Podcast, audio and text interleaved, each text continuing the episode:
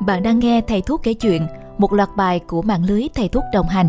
Những câu chuyện được kể bởi các y bác sĩ và tình nguyện viên đang ngày đêm lắng nghe, tư vấn, hỗ trợ các bệnh nhân F0 từ xa.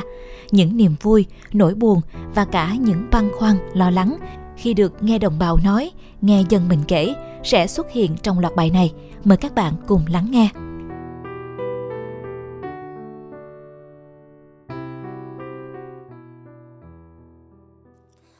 Xin chào, tôi là Nguyễn Minh Đăng, hiện công tác tại Bệnh viện Vinmec Nha Trang.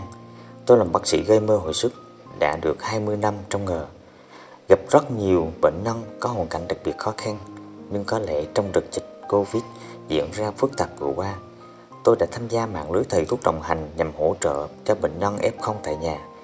Tôi được hướng dẫn điều trị cho cụ bà mắc Covid-19, một trong số rất nhiều bệnh nhân mà tôi được phân công theo dõi. Bà đã khỏe lại đỡ lại trong tôi nhiều cảm xúc mà tôi sẽ nhớ mãi. Khi tôi vừa gọi đến và hỏi thăm bệnh như thường ngày, có một cụ già đã trả lời giọng thiều thào. Đúng rồi cậu, bà là chị của G. G đã vào bệnh viện giả chiến hai hôm rồi. Sau khi được tôi giới thiệu, con là bác sĩ bên mạng lưới thầy thuốc đồng hành, gọi điện để tư vấn và hỗ trợ sức khỏe cho gia đình khi cần. Bà liền khóc giọng yếu ớt và cầu xin. Con giúp bà làm ơn cứu bà giúp cho bà vào bệnh viện. Bà đang ở nhà một mình, bà mệt, bà không ăn uống được, sốt, nó tức ngực khó thở. Làm ơn cứu giúp bà cậu ơi, cứu giúp bà cậu ơi. Lúc này tôi thấy rất tội và thương cho bà. Tôi đã động viên cho bà lấy cháo ăn, uống nước, ăn uống thuốc và hít thở thật sâu.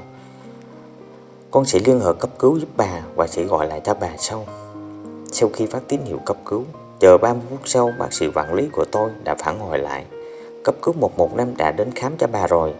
Họ động viên cho bà ở nhà uống thuốc. Không biết vì sao mà họ không cho bà nhập viện. Tôi thấy mình như bất lực, không biết giúp bà bằng cách nào.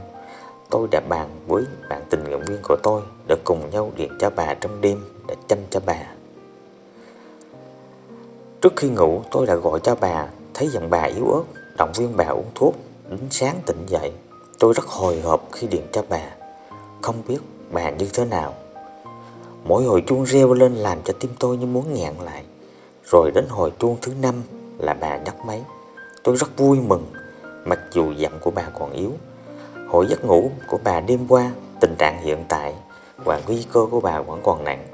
Rồi hướng dẫn bà ăn cháo, uống thuốc.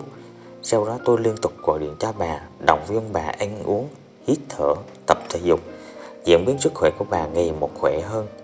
Sau 5 ngày thì bà đã gần như khỏe hẳn. Mỗi lần bà nghe giọng tôi, bà rất vui mừng và bà lại nói lời cảm ơn. Trong thời gian tham gia mạng lớn, tôi biết dịch bệnh, tuyết chấp không làm sao tránh khỏi. Nhưng điện đến, người nhà đã báo tin bệnh nhân đã qua đời. Với tuổi đời còn rất trẻ, làm tôi rất buồn và cảm thấy bất lực, mất hết tinh thần. Thế là tôi lại điện cho bà, hỏi thăm bà việc chuẩn bị ăn uống tập thể dục, uống thuốc. Sau khi điện tra bà, tôi lại lấy lại tinh thần để tiếp tục công việc. Tôi lại nghĩ trong số các bệnh nhân F0 tại nhà của tôi, chắc rằng còn nhiều bệnh nhân như bà mà cần tôi đến bên cạnh, cần sự động viên, hỗ trợ. Họ sẽ vượt qua sự cô đơn, không một người thân ở bên cạnh.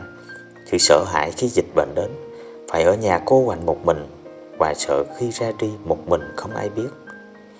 Cầu mong mọi người sớm có vaccine, đại dịch sớm kết thúc, cuộc sống nhanh trở lại như xưa. Tôi lại đi thăm lại khu đô thị sầm uất ngày nào và thăm lại những người thân thương, bạn bè tôi và cả những bệnh nhân thân yêu của tôi nữa. Xin chào mọi người.